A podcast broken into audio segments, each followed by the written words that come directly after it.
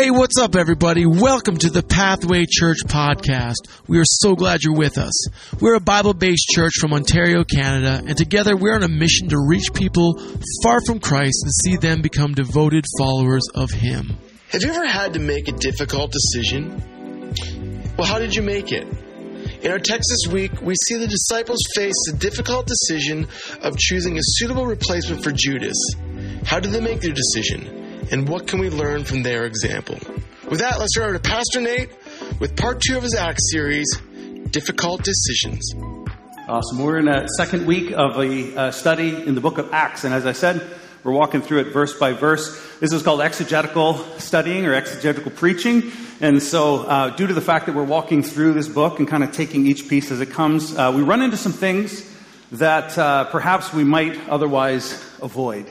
And I don't know if many of you were paying attention as I was reading, but there's some, some odd stuff in here. Uh, we have the, the, the, death of Judas described, and then the need to replace him, as there are now only 11 out of 12 disciples. Now, be completely honest with you, if I was choosing my text this morning, there are some other things that I think are way more interesting that I'd love to cover. But since we're walking through this verse by verse, I'm excited to just sort of see what we can uncover here in, our text today because I, I, believe that all of God's word is inspired and there's, there's some great stuff in here for us to, to, to grab a hold of. Really, the, the theme of today's conversation is really around decisions. The disciples have a big, difficult decision in front of them. They've only got 11 apostles. They're supposed to have 12, and they're going to pick another one. And I don't know about you, how many of you have a big decision to make coming up? Maybe? A few of you? Okay. If not, upcoming, you will have some major decisions to make. And as we turn to the scriptures, we're going to see how the disciples made their uh, decision. And one of the questions that we have to ask as we look at it is this Are we, are we reading this in the book of Acts as something that is descriptive or prescriptive? Here's what I mean. The book of Acts is a history document. It's telling us what happened in the early church. The question is, are we supposed to do everything they did? Because that's an important question to, to, to, answer. And so as we walk through the book of Acts, we're going to keep asking this question is this descriptive or prescriptive? For example, if you go to the Old Testament, we're all really told to, to pursue the heart of David, who was a worshiper, lover of God. But uh, David also had many, many wives. And I don't think anybody would say that that's prescriptive. Like, we're not supposed to do that. And so as we're reading the Bible, there are certain things that are descriptive. They're telling us this is what happened. This guy killed that guy. It's not saying you should do that. It's just describing what happened. And then there's prescriptive where it's like, this is what you should do at all times and in all places. So we've got these two, these two things to consider. For example, in our text today, we see that the disciples, they get down, they got two candidates for the role, and it says that they cast lots. That sounds like a really biblical thing, but casting lots is essentially the modern equivalent of casting lots would be drawing straws flipping a coin. We do this, right, at the beginning of a sports game. Like, who's going to get home field advantage? We flip a coin. Another way to think of it, I got a little illustration here, would be this, right? Dice. It's like, should I take this job or that? Okay, so odd or even. If it's odd, I'm going this way. If it's even, I'm going to take that job, and we roll the dice. It's even. Right? So this is, this is essentially what they're doing as they're making this critical decision. And we have to ask ourselves the question, is that how we're supposed to make decisions? Should I marry her or not? How many kids are we supposed to have? Six! Actually, no. No, it was four. Uh, my wife and I actually did roll a four, and, and we have four blessings. Uh, some days it's like, man, uh, that's a lot. But anyway, is, is this how we make our decisions? Um, today we're going to try to answer that question like, what do we do with this text? What do we do with it? And we're going to talk about how we make decisions. And so, what I want to do is just kind of back up and we're going to walk through these verses uh, one at a time and we're going to kind of lay the foundation for what's going on and some of the history. And then at the end, we're going to get real practical about how we make decisions. And if you are a person who has to make decisions, then some of what we're going to talk about may, may be helpful for you. So let's, let's go back to the beginning of our text. We pick it up in verse 12. It says this. They returned to Jerusalem. Last week we learned Jesus was on the Mount Olivet with his disciples, and he says to them, You're going to go into all the world. All of it. You're going to take that, you're going to be my witnesses in all the world. But before you do that, I want you to go to Jerusalem, and I want you to wait for the promised Holy Spirit. So that's exactly what they do. They return to Jerusalem from the mount called Olivet, which is near Jerusalem, a Sabbath day's journey away. Sabbath day's journey. You may not know this, but uh, God gave commands concerning the Sabbath to the nation of Israel. And uh, one of the things, uh, the seventh day, the Sabbath day, was a day of rest, and God did not want His people going on long journeys because that's not restful. Anybody ever traveled? Not restful at all. You end up fighting with your family. It's bad. And so He says, basically, on a Sabbath day, you could only go 2,000 2,000 steps, paces. So roughly 1.2 kilometers, if you want to do the math. Okay, 1.2. That was the distance, and so they weren't far away. It was a short walk. And it says they came into Jerusalem, and it says as they entered, Go to the next verse for me. And when they had entered, they went up to the upper room. Now, this, many scholars believe, is the same upper room that Jesus and his disciples had shared the Last Supper in, which we just participated in. That he had spent time with his disciples in this upper room, and it says where they were staying. Now, we've already read that there are 120 people in this upper room, so this isn't like your attic of your house. It's a big space. Um, some scholars believe it actually would have been part of the outer temple courts. There were large rooms for assembly, and it makes sense because um, in, in the next chapter, we're going to see Peter step up and he's going to preach to over 3,000 people. Like, how do you get a crowd that big? Uh, this room was a significant size. There's 120 people basically living in this room. It's very, very large. Okay, it goes on to say this in the next verse Peter, John, James, Andrew, Philip, Thomas, listing the disciples that were there. Specifically, the 11 disciples Bartholomew, Matthew, who was a tax collector, James, the son of Alphaeus, Simon the Zealot, okay? We've got all kinds of people, and Judas, the son of James. I underline this because you may not know this, but Jesus had two disciples named Judas, which really stinks if you're the other Judas, right? Special conference. We have one of the disciples of Jesus, Judas, and everyone's like, boo! And he's like, no, I'm not that Judas. I'm Judas, son of James. Would have been awkward. But we have 11 disciples mentioned. These are 11 individuals that Jesus handpicked himself. And what's incredible about this text is we know that these 11 were there, plus uh, there was 120 in total. And it says this in the next passage. It says, these, all these with one accord. Now, I've often said that Hondas are the most biblical car because they were all in one accord. Uh, I know, it's lame. Of course, this means that they were in unity. And I've said this often that unity and uniformity are not the same thing. Uniformity is when you try to make everything the same, uniform. That's why they make you wear uniforms, so you all look the same. That's not what this is talking about. This is talking about unity. There was something about this mixed and diverse group of people. Remember, we got fishermen, tax collectors, zealots. We got women, we got men. There were likely old and young. There were rich and poor. There's this group of 120 all gathered together and all in unity.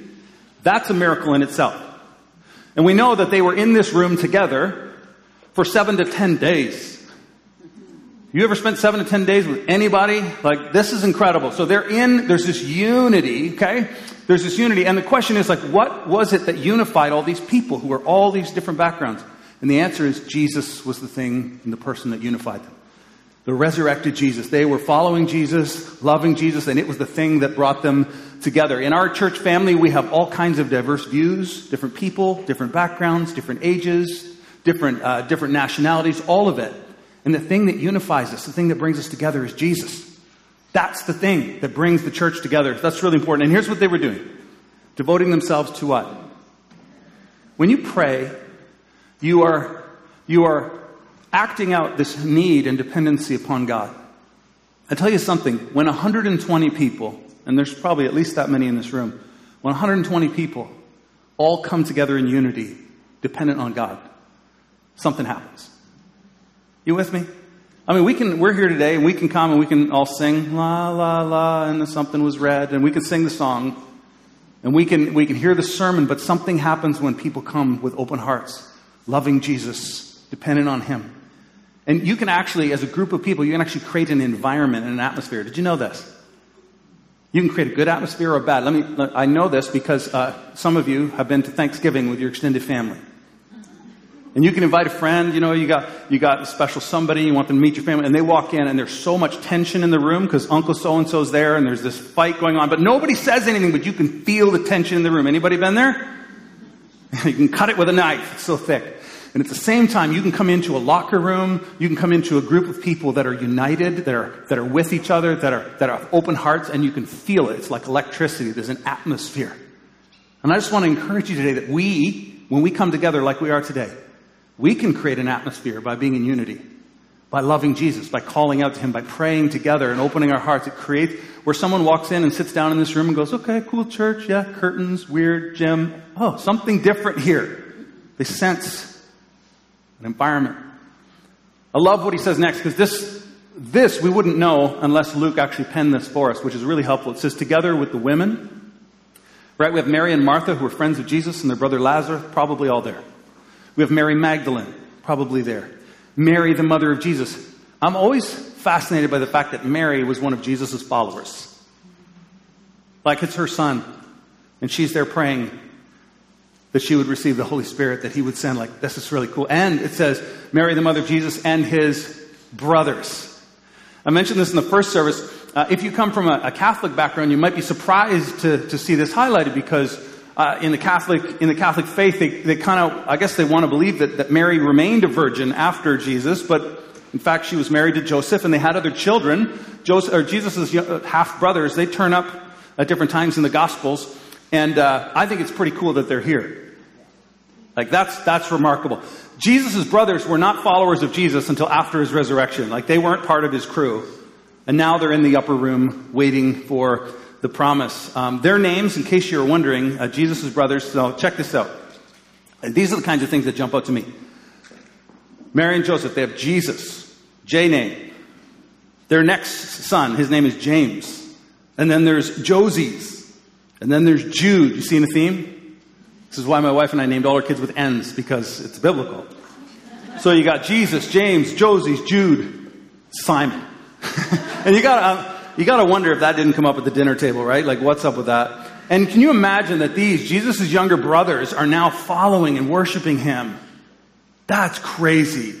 Like, what does that take? Can you imagine what it would have been like to be Jesus' little brother?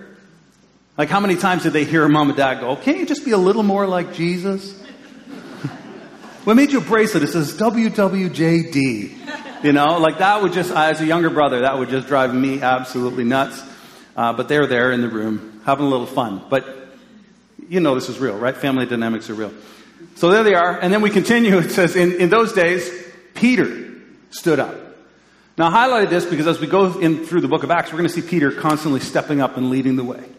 The decisions are going to be made as a group. He's one of, of the 12. But Peter is, is, is clearly a visible leader. He's the spokesperson and he steps up regularly to lead the group. And it says the company of persons in all was about 120. So we know that there's this mixed group of people, about 120. Peter steps up. They're all in unity. That's kind of the context. And here's what he says. Verse 16. Brothers, the scripture had to be fulfilled. Now let me point out to something to you. This is the first time we ever hear Peter quoting a Bible verse. Which is interesting because Peter always had something to say. Do you know somebody who always has something? Don't look around the room. If you know somebody, Peter's the guy. He's like, but Jesus, hey, do that. He's just always, we should do this. And he's the best. Like, he's just always stepping up, always talking. But this time, he's going to read from the scriptures. First time, I think we could all do that a little more too. He says, which the Holy Spirit spoke beforehand by the mouth of David concerning Judas, who became a guide to those who arrested Jesus. Here's what Peter is saying to the disciples. Hey guys, Judas was our brother, he was our friend, he was part of this team, and he betrayed Jesus and he betrayed us. And we were all shocked by it. But here's, here's what Peter's saying to them God was not shocked by this at all. He says, actually, the scriptures tell us that this was going to happen. And I think this is encouraging to me because so many times in my life, I'm surprised by things that happen. And I'm like, God, don't you know? And of course, He knows. And it's actually encouraging to know that God already knows what's going to take place and has a plan in place. And that's what Peter, he's like, guys, I know this is confusing, but the scriptures foretell that this would happen. For Judas was numbered, go to the next passage, he was numbered among us and was allotted his share in this ministry. So, Jesus handpicked 12 disciples. 12 is a really important number in the Bible. 12 tribes, 12 gates in heaven, 12, 12, 12. You see it all through the Bible. So having 11 disciples just wasn't going to work. Peter recognizes this and says we need to replace him. Then we have in, in brackets here, if you can go to the next passage, we have um, some information about Judas's death, which is kind of gruesome. And the fact that it's in brackets tells us that the translators who, who put the Bible in English for us uh, believe that these next two verses, all this detail, was actually stuff that Luke added, right? Because Luke is writing down what happened. So Luke added this. This is one, wasn't part of Peter's talk with the group, but he's adding this so that we would know what all those 120 knew because this was circulating. Here's what he says. Now this man, Judas, acquired a field with the reward of his wickedness. So he purchased a field with the money with which he betrayed Jesus. And falling headlong, he burst open in the middle and all his bowels gushed out. I did a bunch of searching on that to kind of see what that's all about. Doesn't really matter. Uh, he hung himself, and perhaps he hung there too long, and it didn't go well. It became known to all the inhabitants of Jerusalem so that the field that was purchased is called in their own language Akeldama, that is, field of blood. So, Matthew's gospel actually gives us more detail. It tells us that Judas, after he betrayed Jesus, was so remorseful that he took the silver coins that he had been paid to, to, to lead them to Jesus, and he took them back to the religious leaders who had, who had given it to him, and he threw it back at them and said, I don't want this, you take it back.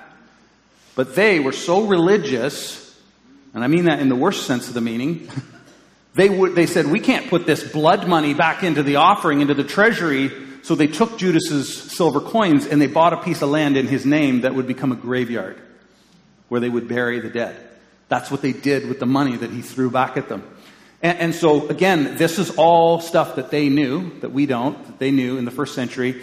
And that's why he goes on to say this. He says, For it is written in the book of Psalms, and he's going to quote Psalm 69 right here, and I've just put the references below for you. May his camp become desolate, and let there be no one to dwell in it. So the one who would betray the Messiah, his land would be desolate, and no one would ever live in it. And he's like, look, guys, this has been fulfilled. This graveyard has been purchased with his, with his money. So he's like, this is foretold in the scriptures. He continues to another um, passage in Psalm 109 and he says, and let another take his office. So he says, not only is this foretold, but someone else is going to take his place. This was also foretold. So, we need to replace Judas. Here's, here's how Peter suggests that they do so. He says, so one of the men who have accompanied us during all the time that the Lord Jesus went in and out among us. He continues saying, beginning from the baptism of John until the day he was taken up from us, one of these men must become with us a witness to his resurrection. So, Peter applies wisdom. He says, listen, we need a replacement for Judas. Jesus wanted us to be witnesses of his life, his teaching, his ministry, and his death and resurrection. We need to find someone from within this group who has been present and faithful throughout all the three and a half years that Jesus has been with us. And they begin to examine all the other disciples. I don't know how many of you have watched The Chosen, but in The Chosen, there's like 12 disciples and a few women, and that's kind of like the circle of people that are following Jesus around. But in reality, Jesus sent out 70 disciples. So there were way more, and they're looking at this larger pool of disciples and they're trying to find two uh, or they're trying to find one to replace them, and they, they discover that there are two that meet the criteria. They put forward two Joseph called Barsabbas, who was also called Justus, and Matthias. So they've now whittled it down to two potential candidates. And now they need to decide which one is going to become the 12th disciple. Guess what they do? Not this. Here's what they do they prayed. As I thought about this, how often do we make major decisions in our life about our relationships, our finances, our careers, our family. And we never stop to pray and seek the Lord's will. Maybe I'm the only one who feels a bit of guilt right now. Everyone's just quietly listening. But how often do we fail to pray? And it says they prayed. That's the next thing that they did. They prayed, and here's what they said. They said, You, Lord, know the hearts of all. Show which one of these two you have chosen. They believed that God had already chosen somebody for the role. They just didn't know who it was. And so they're like, God, we know you have an answer, and we want uh, to know which it is. And then, oh, it says to take his place in the ministry and apostleship from which Judas turned aside to go to his own place. And then they finish with this. It says, and then they cast lots for them, and the lot fell on Matthias, and he was numbered with the 11 apostles. So they've got two. They roll the dice and Matthias is selected. Now, you may say, casting lots, they didn't have dice, and you're right, they didn't. How were these lots cast? There's a, there's a number of ways historically that this might have happened. Uh, you've heard of drawing straws or sometimes they would take a bag or a pouch and they would put uh, stones in it. Uh, if you've seen Survivor, they still do this on Survivor. You know, if they can't make a decision, they put all these stones and one's a different color and they all reach in and it's like, ah, I got the stone, and you're out. That kind of thing. So it's just like chance. Uh, these are the kinds of ways, and there is a biblical precedence for it. So if you go to the Old Testament, for example, uh, the priests, they would have to, on the Day of Atonement, they would have two goats. The one goat was going to be sacrificed for the sins of the people, and the other goat, they would transfer the sins of the people on and send it out. And so you have one that dies and one that wanders in the wilderness. And how do you think they decided which goat was which? They cast lots. When the nation of Israel came into the land of Canaan and they conquered it all, they divided it into 12 tribal regions. Guess what they did to decide which group of people got which piece of land? They cast lots. So there's this precedence. Uh, in fact, in Psalm, uh, Proverbs 16, it says this, the lot is cast into the lap, but its every decision is from the Lord. So there was this, this principle of casting lots that was helpful to know what the will of God was in certain particular situations. And so that's, that's the precedent for what we have in front of us. A couple key ideas, because you're all probably wondering, well, are we supposed to do that? A um, couple key ideas. Here's the first one. The casting of lots that we see the apostles doing here, it was the last step in discerning and making their decision, not the first. Like, I think most of us think it would be pretty awesome if you just like, should I take this job or that job? Flip a coin. It's the Lord's will. Wouldn't that be nice and easy? That's not what they did.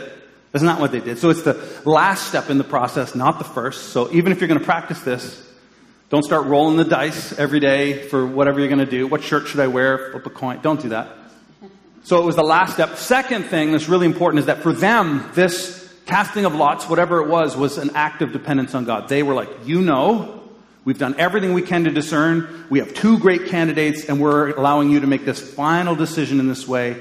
Um, here's one more thing to say before we talk a bit practically. Um, from this point forward, because within a week the Holy Spirit would come, and Jesus said that the Holy Spirit would lead and guide you into all truth. The Holy Spirit would direct you and teach you. We do not see anyone casting lots ever again in the rest of the New Testament. So when Paul's trying to decide, should I go here or there? There's no lots. There's no, he's being led by the Holy Spirit. So, I would ask the question, should we be casting lots? Maybe not. Maybe so. I'll let you decide. But, um, the process that the disciples actually walked through to make their decision, which I'm going to share with you in about five minutes, that process would help so many of us because for most of us, we actually uh, make decisions in a lot of different ways. So here's a question. Let's walk through it. How do you make your decisions? And I'm just going to list some of the ways that you and I might make our decisions, and I'm going to show you that they're actually not that great. Here's the first one. Take the path of least resistance. Who likes that option? Come on, be honest. Everyone does. It's like, hey, whatever's easiest, that's the decision I'm going to make, right? And that sounds really great, and you can spiritualize it by saying, The Lord opened a door. And if you, by opening a door, what you mean is that God has led you, that He's made a way where there is no way. Yes, God does that, but I'll tell you what, often God will actually ask you to take the path of most resistance. Jesus in the Garden of Gethsemane was like, if there's any way to take this cup, like, he was asked to do something, and you, and if you look at the life of Paul, like, God will actually ask you to do some hard things. And so if your if your decisions are being made by the path of least resistance, whatever door opens up you walk through, you're probably not going to be making great decisions all the time. You with me? I'm not offending anyone? Okay, let's move on to the next one. I will offend you eventually. Pursue what feels right. Do you pursue what feels right? In our, in our culture, this is, this is the way that we're taught to make decisions. Well, if it feels right, it is right. Can I tell you something? Chocolate cake for breakfast every day feels right. Spending more money than I make feels right. Right? And so the, the problem with this feeling right, and I, God wants us to feel right sometimes, but the problem with this is like that's not your guide for making decisions. There has to be something else. Because if we do what feels right now, it may not feel right later, and that's the problem that we all we all recognize. So this is not a good way to make decisions, and yet we do it. Okay, here's another one. We go after what you want, or I could say this, we pursue our desires. Our desires. Like, what do I want? And there's nothing wrong with pursuing your own desires, except that sometimes what you desire will actually take you out of the will of God.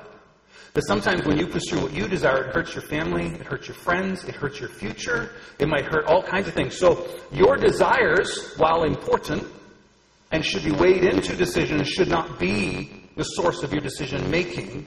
Do you see how that could be problematic. So here's another one. Um, here's how some people make decisions. They ask other people until they get an answer they like. I know none of you would do that, but I've known some people who just go around and they're like, hey, do you think I should do this? No. Do you think I should do this? No. Do you think I should? No. Do you think I should do this? Yeah. First try.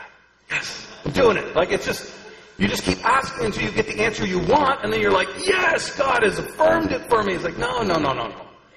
So this is, again, do you not see, these are ways that we make decisions all the time. It's not good. Here's, here's, here's one more. Ask for a sign. Ask for a sign. Lord, if I see three blue convertibles this week, I will marry him. That's how I'll know he's the right guy. And the problem with that is you're going to see two blue convertibles and one in a magazine, and the rest of your marriage you're going to be like, was it? Did this? Ah. Anyway, it's easy, and some people get caught in this. Like, I just need a prophecy. I need someone to tell me. I need someone to. I need. And the problem with this is, is that we're looking for signs. We call it in the church world, if you've been around the church world, they call it putting out a fleece before the Lord.